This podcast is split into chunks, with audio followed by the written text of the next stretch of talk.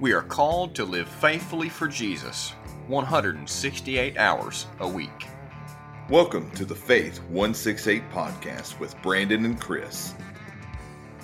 Welcome to the Faith 168 podcast. My name is Chris and I am your only host tonight. Unfortunately, Brother Brandon and Brother Rob could not be on this recording. Uh, they have a lot of other things going on right now, and it's just kind of been the the season of uh, so many different things of of being busy. And I was moving, Rob's working, and brother Brandon, as a small town pastor, like all of us, has so many different hats that he has to put on.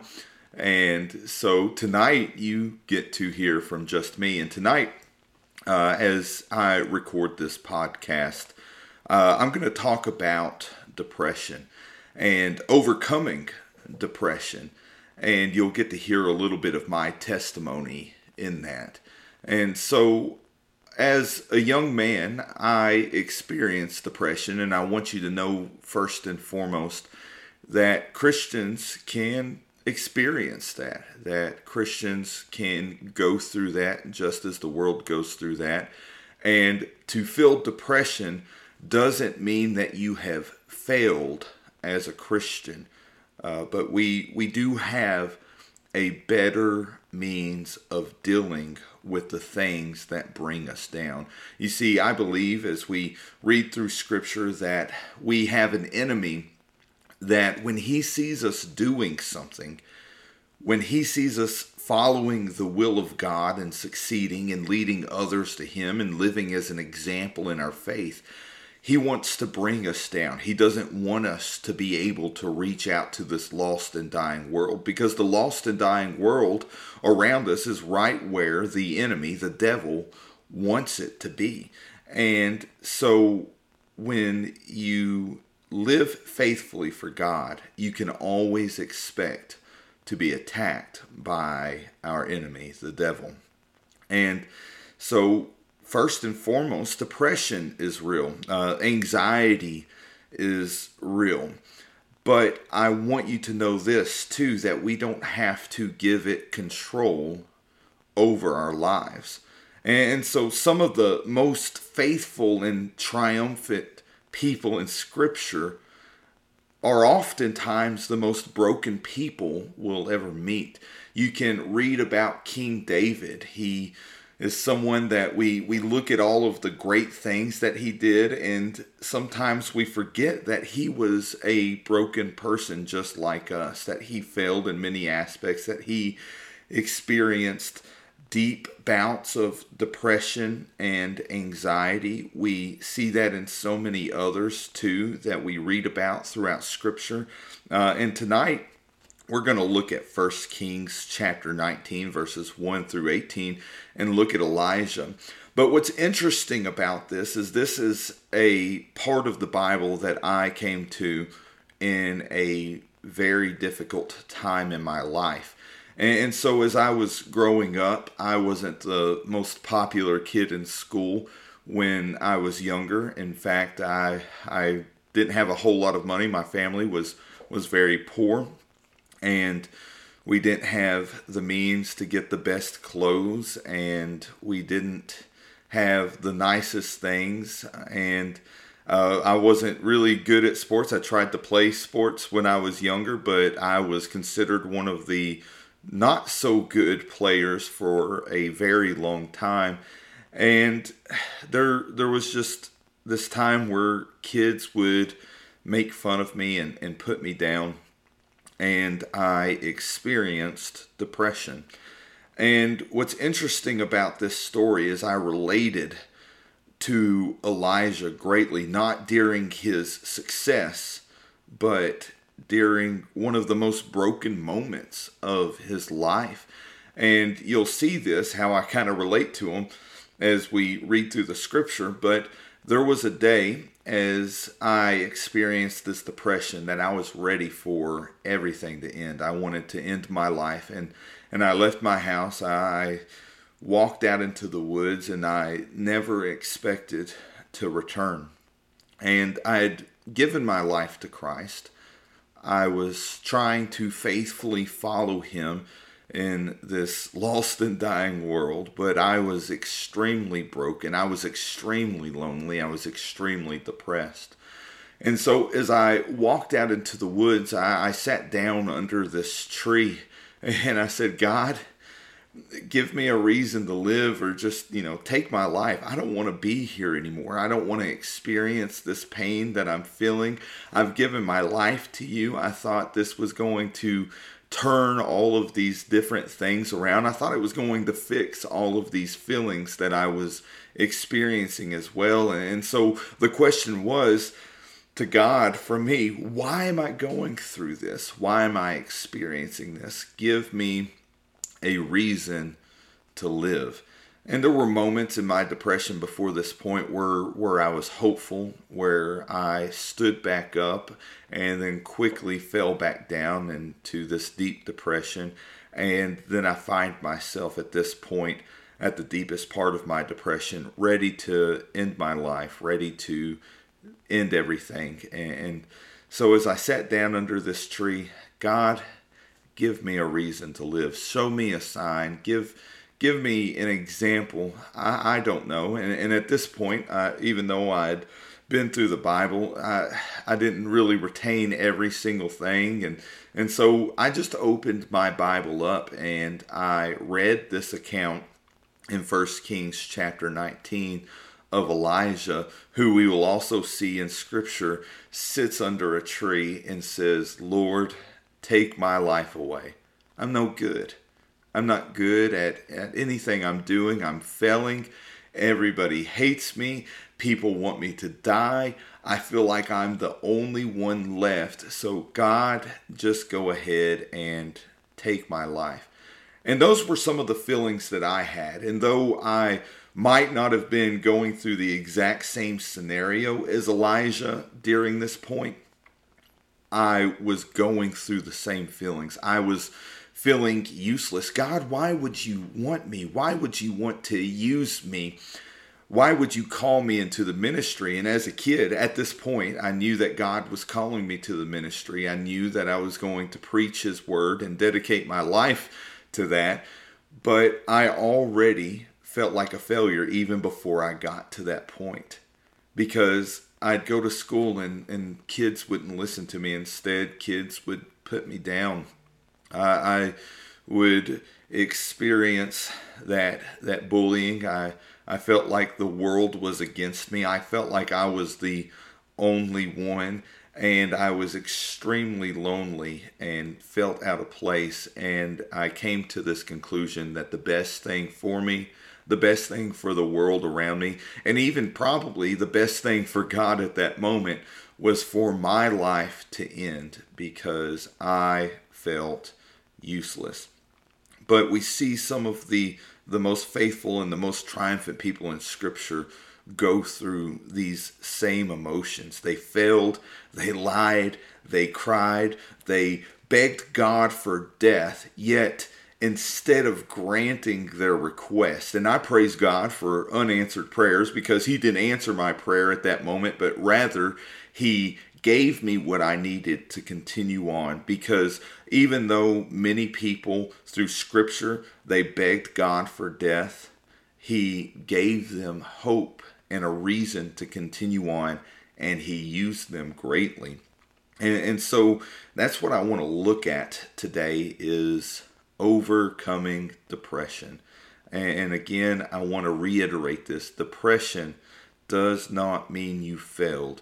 Depression just means that the enemy wants to keep you down so that you can't do your job that you were called to. And, and so, just some background before we go in the First Kings chapter 19 is is this that that Elijah had done some pretty cool things he was a prophet of the Lord, and it, all the other prophets were in hiding at this time, and so he felt like he was the only one out there. But he was going out, and he was a warrior. He was calling out the king of of Judah at this time, whose name was Ahab, and he was leading people astray to worship Baal as this lady Jezebel he had married had led him away to Baal. And, and, so Elijah was calling him out saying, you're, you know, you're not doing any good here. Uh, and, and so he prayed, uh, Elijah prayed and the heavens shut up the rain for three and a half years. There was no rain. And people remember that very well about Elijah. And then the next part that we see about Elijah is that he calls out Ahab and he calls out all of these prophets of Baal and these prophets of other false gods that were running rampant in Israel at that time. And he says, I'm going to issue a challenge to you. Meet me at Mount Carmel, and we're going to see which God is real. We're going to pray to the gods. You pray to Baal. I'm going to pray to the living God. And whichever God answers by fire, that God is real. That is the living God. That is the God that Israel should worship. And so we we see this challenge play out and he says, "Go ahead, prophets of Baal, you do your thing." And so they built an altar to to Baal and they uh, started calling out to Baal and whipping their backs, lashing their backs, cutting themselves, dancing like fools around this altar. And yet Baal never answered. And this whole time, Elijah, he seems to be in high spirits because he's kind of mocking him. Hey, where is Baal? Is he sleeping? Is he using the restroom? Is he is he busy? What's going on? Why isn't Baal answering you? And so Elijah then, when it's his turn, repairs the altar of the Lord, the altar of the Lord that had been broken, that had been uh, put aside, and the children of Israel at that time weren't focusing on God, so it, it kind of laid in ruins. But he repaired that altar. He he set it up. He he called out to God, and he didn't have to dance for hours. He didn't have to cut himself. He didn't have to wail out loud. But he called out to God, and God answered by fire, and he slew all of the prophets of Baal, uh, which were over 450 prophets of Baal. And so we see Elijah, who was victorious in the Lord many times, who we know is this great prophet of the Lord. As we see later on, uh, he he was a prophet that didn't even experience death here in this world. He was taken up in a whirlwind by God. And, and so when we look at Elijah in that order, sometimes we find it hard to relate to him. But I want to remind you that even though Elijah did great things in God, he was a man that was also broken, that also needed to be reminded of who he was serving and the hope that he had to keep living and serving God. And, and so let us look at the first couple verses right after Mount Carmel, this victory at Mount Carmel, after he slew these 450 prophets of Baal in 1 Kings chapter 19, verse 1 through 4. And Ahab told Jezebel everything that Elijah had done and how he had killed all the prophets with the sword. So Jezebel sent a messenger to Elijah saying, May the gods punish me and do so severely if I don't make your life like the life of one of them by this time tomorrow. Then Elijah became afraid and immediately ran for his life. And when he came to Beersheba, that belonged to Judah, he left his servant there. But he went on a day's journey into the wilderness. He sat down under a broom tree and prayed that he might die. He said, I've had enough. Lord, take my life, for I'm no better than my ancestors. And so I can't pretend to know exactly everything that Elijah is going through at this moment. But he issued a challenge to these false prophets, and God answered. And instead of all of Israel falling down to their knees and, and worshiping God the way that they should, which it should be the leaders and everyone else. The, the leaders here decided that they wanted to not commend Elijah for turning Israel back to God, but they wanted to kill him. They issued out a a proclamation of death to Elijah. And and so this must have been a big blow to Elijah because this is a guy that stood before the people of Israel. He slew 450 prophets of the false god Baal and Jezebel issues this one woman issues a proclamation of death. And instead of standing strong at that time, he broke. Uh, his his feelings got to him. This loneliness got to him. This overwhelming sense of anxiety got to him. And instead of standing strong and saying, Jezebel, you have no power over me, do you not just see what God has done. He sent fire from the skies. He's been holding the rain back from Israel because I prayed for that so that Israel might open their eyes. So I'm not afraid of you, Jezebel. No, he didn't do that. He did what a lot of us would do. He ran. He got scared. The anxiety began to eat away at him. The depression began to eat away at him. The fear began to eat away at him, and he ran and he ran and he ran. He went a day's journey uh, into the wilderness. He didn't even take his his uh, servant with him because this was just a trip that he had to take alone. And and this is what was so so meaningful in my life because this is the passage that I came to as I sat underneath a tree ready to end my life as I was calling out to God to just go ahead and do that for me. Here we find Elijah sitting under a tree, the vanquisher of 450 false prophets of Baal the one who prayed for the rain to cease, and it did for three and a half years. And, and when he prayed again after defeating the prophets of Baal, it, it stormed and the rain came down. Elijah, the one who stood in front of the king of Israel, Ahab, and, and called him out, was afraid, was lonely, was depressed, and he he ran for his life that's the ironic thing there, isn't it? He ran for his life just to say, I've had enough, Lord. Take my life. And again, we want to relate to Elijah when he stands on a mountain of victory, but sometimes that's hard. But we more relate to him here, broken, scared, tired.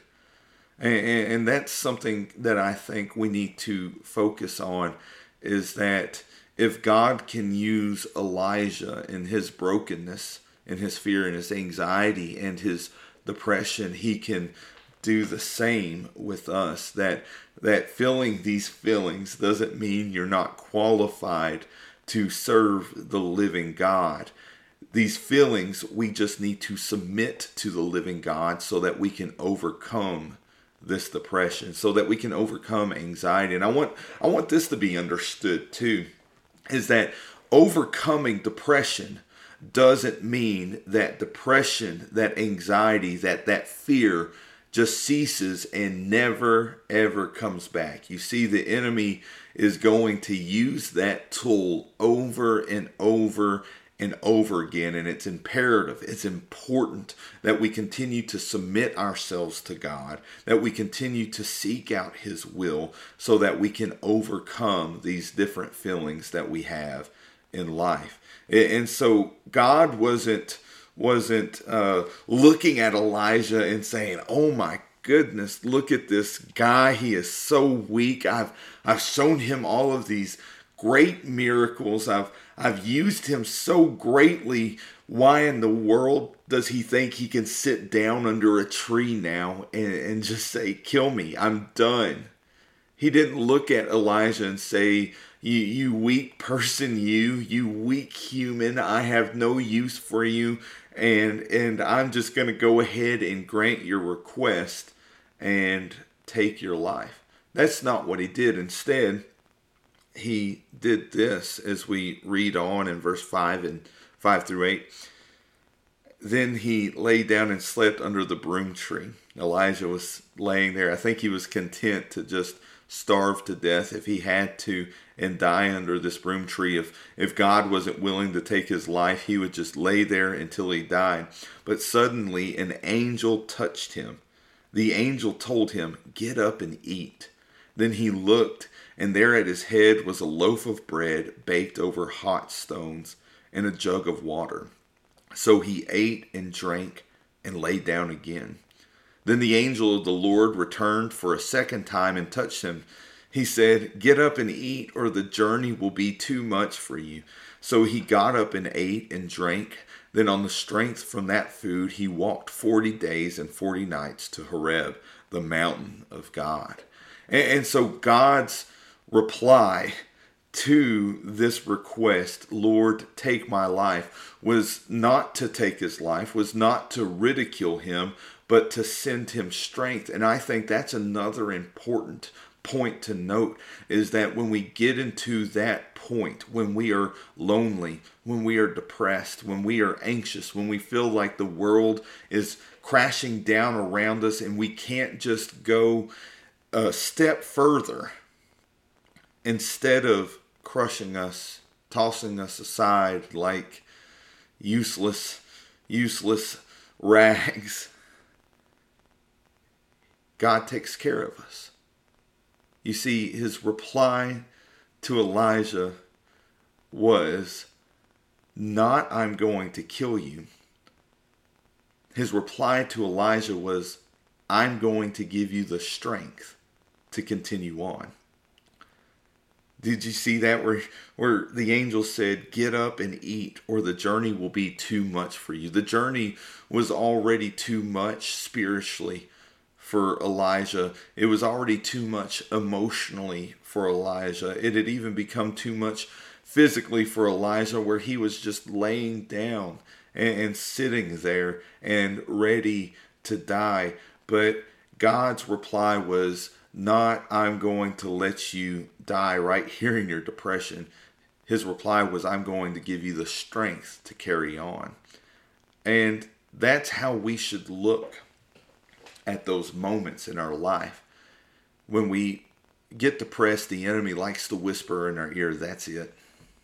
God can't use you. He likes to, that's what the enemy likes to do. He likes to whisper in our ears and, and tell us how useless we are and, and how unworthy we are. And that resonates with us because, in all truthfulness, when it comes to serving the living God, we're imperfect and we are unworthy.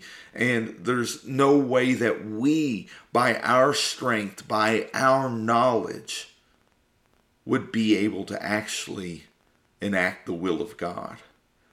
But that's not what we do when we follow the will of God. We don't go by our strength. We don't go by our knowledge. We don't go by our power. We don't do things in our name. We do things in the name of the Lord, and He gives us strength. He gives us power. He gives us wisdom. He gives us knowledge. He is the one who sets us up and and carries us through everything that He has called us to do. And so, as we find our times in those moments where the enemy is whispering to us that we are useless. We we really buy into it because in, in, a sense we are imperfect and we are serving a perfect god but that's why god is so great because he uses imperfect people broken people depressed people anxious people to enact to carry out his perfect will and He gives us the strength. He gives us the ability to do so. You see, when Elijah prayed, it wasn't Elijah that shut up the heavens and didn't allow rain. It was God who shut up the heavens and didn't allow rain. When Elijah stood before those prophets of Baal as the only prophet of the Lord that day, and he was standing against 450 prophets of Baal. Elijah wasn't the one who sent fire down from the sky, that was God who sent fire down from the sky. And as Elijah is sitting under this broom tree and he has nothing left to go on, he has no energy. It wasn't by Elijah's power that he was able to get up, but it was by God's provision that he was able to get up and he ate this meal and he was able to continue on for 40 days and 40 nights to the point where he found himself at Mount Horeb, which was known as the mountain of God, which is great symbolism there because no matter how far you run, you cannot escape God. You're always going to be in the presence of God. And God, instead of throwing Elijah to the wayside, brought him to the mountain of God for a divine appointment to help him out, to help him realize who he was, why he was there, and what he needed to continue doing. And here's what happened as Elijah got to this cave or to this mountain. And it says in verses 9 through 10, he entered a cave there and he spent the night. And suddenly the word of the Lord came to him, and he said to him, What are you doing here, Elijah? He replied, I have been very zealous for the Lord God of armies. But the Israelites have abandoned your covenant, torn down your altars, and killed your prophets with the sword. I alone am left, and they're looking to take my life. And I think we sound like that a lot, and, and I would call this uh, today, my term for this would be a cave dwelling Christian. We like to get into these dark, depressing caves and spend time there. And when God says, What are you doing here? we have a grand excuse, just like Elijah. Elijah, why are you in this dark, depressing cave? Well, God, I, I've really been following you. I've been listening to you. I've been I've been doing things for you, but it looks like everyone around me doesn't want to listen. They don't want to to listen to me. They don't want to listen to you. They tore down your altars, God. They killed all of your prophets with the sword, and I'm the only one left. See, there's that that feeling of loneliness that Elijah has there. And he says, they're looking to take my life. And I don't know what the cave looks like for you, but the cave back when I was a child, when I was about 13 years old, was depression. I was sitting in a cave. It was dark. It was lonely. It wasn't a, a real cave. It was a figurative cave. It was it was based in my feelings of depression. And I was sitting there saying, God, take my life I feel like I'm the only one. I looked around at the the people that surrounded me and I, I based my feelings off of how they were reacting, how they were living their lives and in a sense sometimes I still feel this way and, and I'm not I'm not going to tell you that after that day, after I got up and walked out of the woods that I never expected to walk out of, that I never felt depression. There's still times that I spend time in that cave. And, and God, time and time again, when I get to that cave, He He asks me, What are you doing here, Chris? What why are you here right now? And I always have a grand excuse. Well, God, no one's listening to me. Well, God, someone said something really mean to me. Well, God, I feel like everyone's out to get me. Everyone wants to see me fall. God, I feel unworthy. I failed you so many times. God, why would you even want me? Those are all things that I, I bring up to him as I spend time in this cave. And, and here Elijah is doing the same thing that I do time and time again. He, he gives this excuse I, I feel lonely, I feel worthless. Everyone's trying to take my life. No one's listening to you, Lord. I'm I'm too tired to carry on. And I think we can all feel that way, especially in the the current culture that we live in, the godless culture that we live in. It's it's extremely easy to feel just like Elijah here.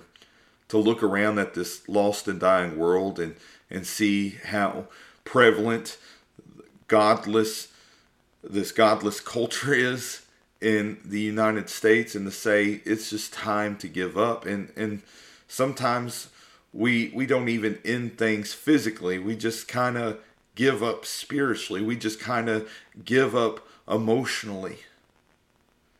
And God will ask you the same question that He's asked Elijah. Why are you here? Why are you hanging out in this cave? And oftentimes will reply with, with this Well, God, I'm, I'm not good enough. I'm sad. I'm lonely. I've given up. And again, I want you to know this. That doesn't mean that you failed as a Christian. That just simply means, first and foremost, you are human, you are imperfect. The enemy has whispered in your ear. You've bought into his lies, and now God is going to pull you out of those lies. And sometimes, sometimes that is extremely painful. And so here's what goes on as we continue on in verse 11 through 14. Then he said, Go out and stand on the mountain of the Lord, or on the mountain in the Lord's presence. And at that moment the Lord passed by. A great and mighty wind was tearing at the mountains and was shattering cliffs before the Lord, but the Lord was not in the wind. And after the wind there was an earthquake, but the Lord was not in the earthquake. And after the earthquake there was a fire, but the Lord was not in the fire. And after the fire there was a voice, a soft whisper or as some versions would say, a still small voice. And when Elijah heard it, he wrapped his face in his mantle and went out and stood at the entrance of the cave. And suddenly a voice came to him and said, What are you doing here, Elijah? And Elijah replies, I've, I've been very zealous for the Lord God of armies but the Israelites have abandoned your covenant, torn down your altars, and killed your prophets with the sword. I alone am left, and they are looking for me to take my life. And so this this feeling of loneliness happens when we isolate ourselves from the world around us, from our brothers and sisters, even in Christ. And, sometimes we do that because we think that we can only find God in these extremely big moments. And there were a lot of big moments in Elijah's life. He prayed and the rain stopped. He prayed and fire was rained down from heaven. Those are extremely big moments. And those are moments sometimes that we think have to be present at every moment in our life to know that God is there. Like there has to be a huge tent revival, and then there has to be 10,000 youth events a month, and that there has to be 20,000 people crying at the altar for the Lord to be present in our lives. But we see all of these great big events that it says that God was not in. A great and mighty wind was tearing at the mountains and was shattering the cliffs before the Lord. But what does it say? The Lord was not in the wind. And after the wind, there was an earthquake, but the Lord was not in the earthquake. And after that earthquake, there was a fire, but the Lord was not in the fire. But after all of these things, there was that still small voice. Because when there's no big events going on around you, it's easy to isolate yourself. It's easy to think that God's not working in your life. And it's almost like we have to have these loud noises and these big things to see God working. But sometimes all we need to do is sit down, be still, and listen. And why is God the still small voice at this time? Because if I, uh, you're a still small voice, like right now, I'm a little bit loud. I, I'm a loud mouth. I have a loud voice. And right now, you can hear my voice very clearly. But if I start to whisper right now, everything has to be quiet. You have to stop what you're doing.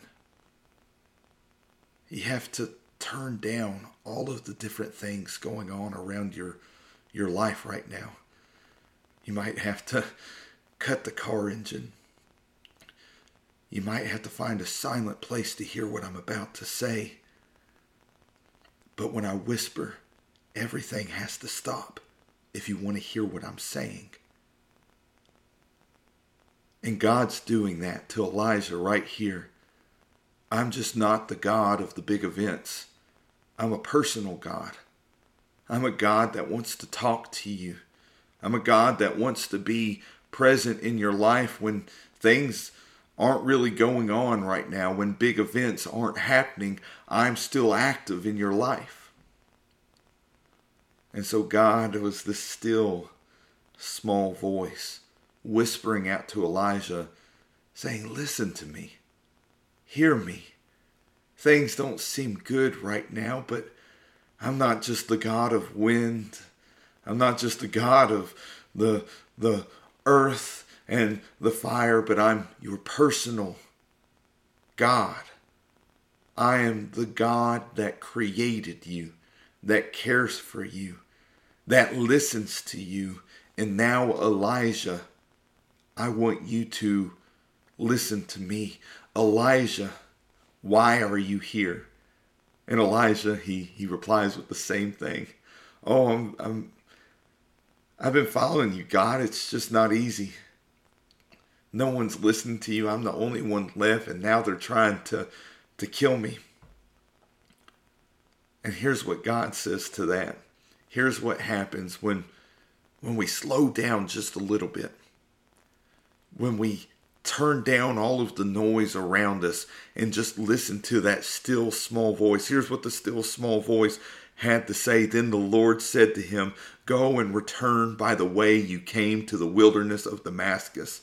When you arrive, you are to anoint Hazael as king over Aram. You are to anoint Jehu, the son of Nimshi, as king over Israel, and Elisha, son of Shaphat, from Abel Meholah as prophet in your place. Then Jehu will put to death whoever escapes the sword of Hazael, and Elisha will put to death whoever escapes the sword of Jehu. But I will leave 7,000 in Israel, every knee that has not bowed the Baal and every mouth that has not kissed him. And so we see all of these fears that that broke Elijah that sent him into the wilderness that brought him to that point where he was sitting under a tree begging for God to kill him. We see all of the things that were causing him depression like the fact that the king and his wife, Ahab and Jezebel, wanted to kill him. God said, I'm going to replace them. Don't you worry about that problem. If, if, if what you're scared of right now, Elijah, if you had just listened to me, if you had stopped thinking about these big moments and these big events and just sat still and listened to me, I would have told you this in the very first place that those people that are being mean to you and trying to take your life have no power over me.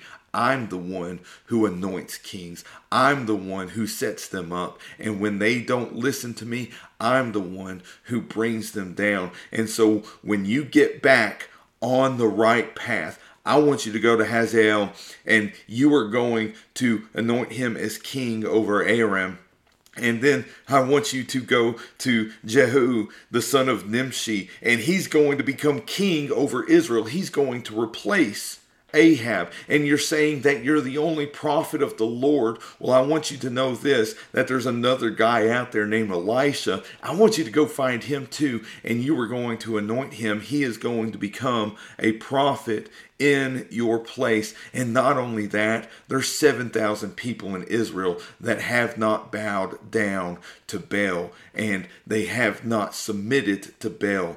Look, you are not alone, Elijah the enemy was working very mightily in Elijah's life at that moment when he tried so hard and so hard and so hard and then it seemed like his plan failed like everything failed when Jezebel said I'm going to kill you.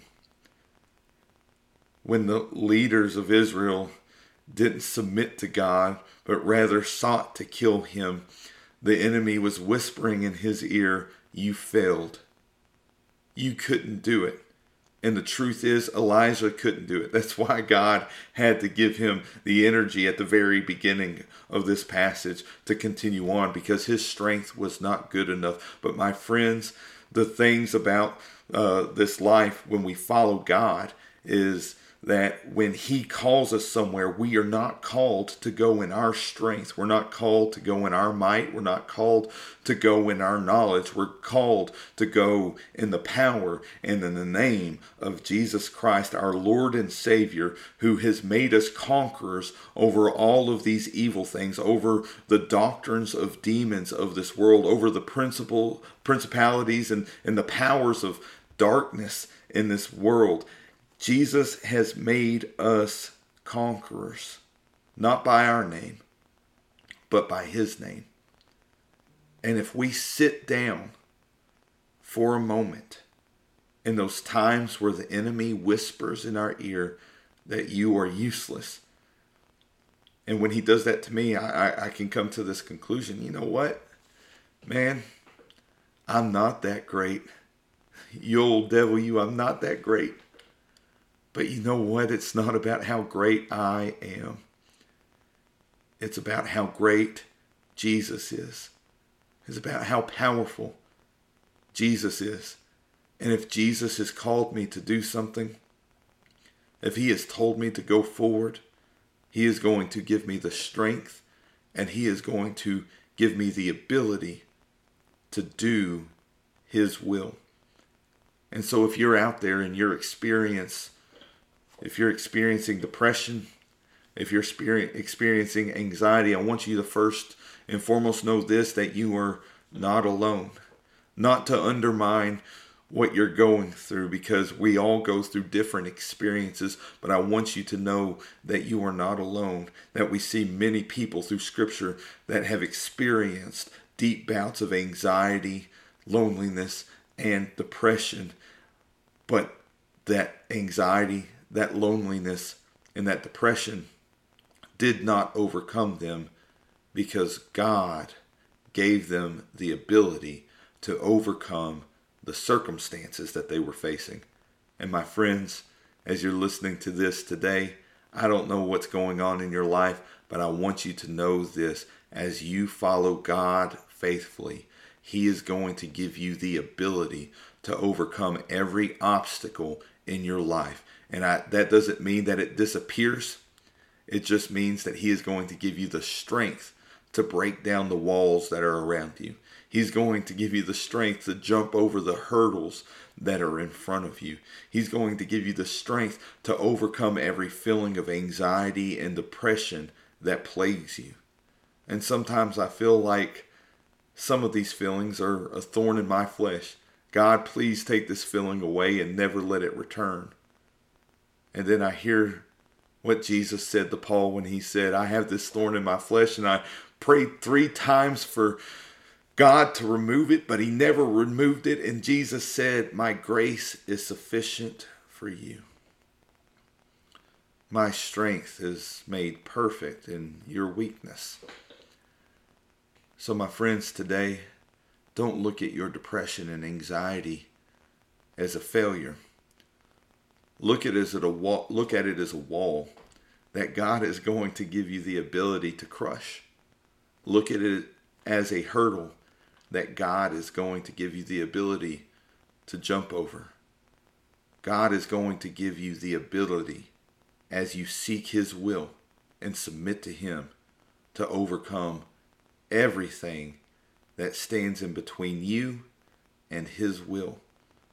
So my friends, Stop letting these walls of depression, this cave of depression, be where you sleep. Rest assured that God is going to give you the strength to carry on. Jeremiah 29:11 says this, I know the plans I have for you. This is the Lord's declaration. Plans for your well-being, not for disaster to give you a future and a hope. So, my friends, if you're going through any bouts of depression, I encourage you to give it to God. If you want to talk about it, send us a message on the Faith 168 podcast Facebook page. I'd love to talk to you a little bit more about that. I'd love to pray with you as you continue to seek God and get through these tough times and overcome this depression or this anxiety that you are facing. But my friends, I want you to know that you are not alone. And I'm not saying because I've experienced what you're experiencing, because I can fail you. I might not have the right advice for you, but when I say you're not alone, it's because you have a God who loves you, who is constantly there for you, who is not naive to what is going on in your life, but wants to help you and can help you and will help you as you submit to Him and follow Him. So thank you for joining us at the Faith 168 podcast today. We love you and we pray that this week you will live faithfully for Jesus 168 hours until we meet again. Let us pray. Father, I thank you so much that you give us the power to overcome the many circumstances that we face in this life. And that as we overcome those circumstances, is that you use them to help us grow stronger in our faith and in our walk with you. So, Father, first, I just want to lift up those that are going through times of depression, times of anxiety and loneliness. And I just pray that as they go through that, that they seek out a brother or sister in Christ to share those feelings with that that can pray with them and, and be there for them. But more than that i just pray that they submit to you and look to you to get through these times. Because father every time we ask for help you give it to us. Not always in the way that we want it but in the way that we need it. So father be there for our brothers and sisters that are going through tough times and depression, anxiety, and loneliness, and lift them up so that they can stand on that mountain of victory in your name. And we pray all of this in Jesus' name. Amen. Thanks for listening to the Faith 168 podcast. If you enjoyed this episode, please consider leaving a review on whatever streaming platform you are using. If you have a prayer request or have a topic that you would like us to cover, message us on the Faith 168 Podcast Facebook page, and we will see you in 168 hours.